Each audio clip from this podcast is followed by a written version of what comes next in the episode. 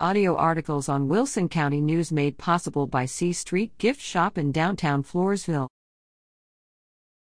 Making America Great Again starts in our own backyard. Editor Make America Great Again.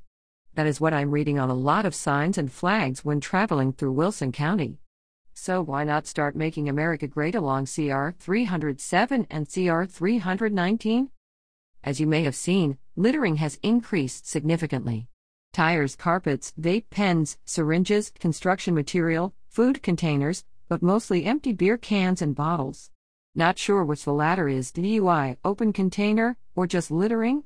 Speeding has increased notably, and the abandoning of animals has become a massive strain on the residents who feel the need to do the right thing and take the animals in or try to find a place in a no kill shelter or foster home, more often than not without success. Not being a legal expert, I do think that all of the deeds mentioned above are violating some code or law and are posing a road safety issue, possibly also a public health issue.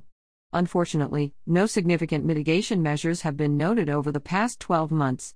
I hope there is no picking and choosing of which codes or laws are enforced and on which officials turn a blind eye.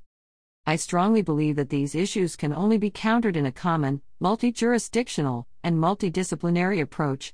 The legislative groundwork is laid, posting and deterrence are needed.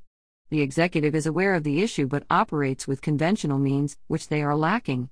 The few patrols available to the sheriff for the entire county cannot possibly manage the problem, even if state troopers or other law enforcement agencies are supporting.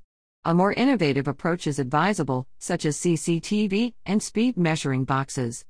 Commercial and government enterprises may be a win win situation, as the companies may want to keep their employees safe when operating on these roads and may be willing to support funding for additional mitigating measures or even the no kill animal shelter. The judicative is basically out of a job here because if the executive can't deliver the perpetrators, the judge can't convict them. As community engagement is only high on the list during campaigning, however, it is up to the residents themselves to make these issues the priority of their elected representatives, hold them accountable, remind them of their election campaign promises, and encourage them to support community needs. That would be a good start to make America great again.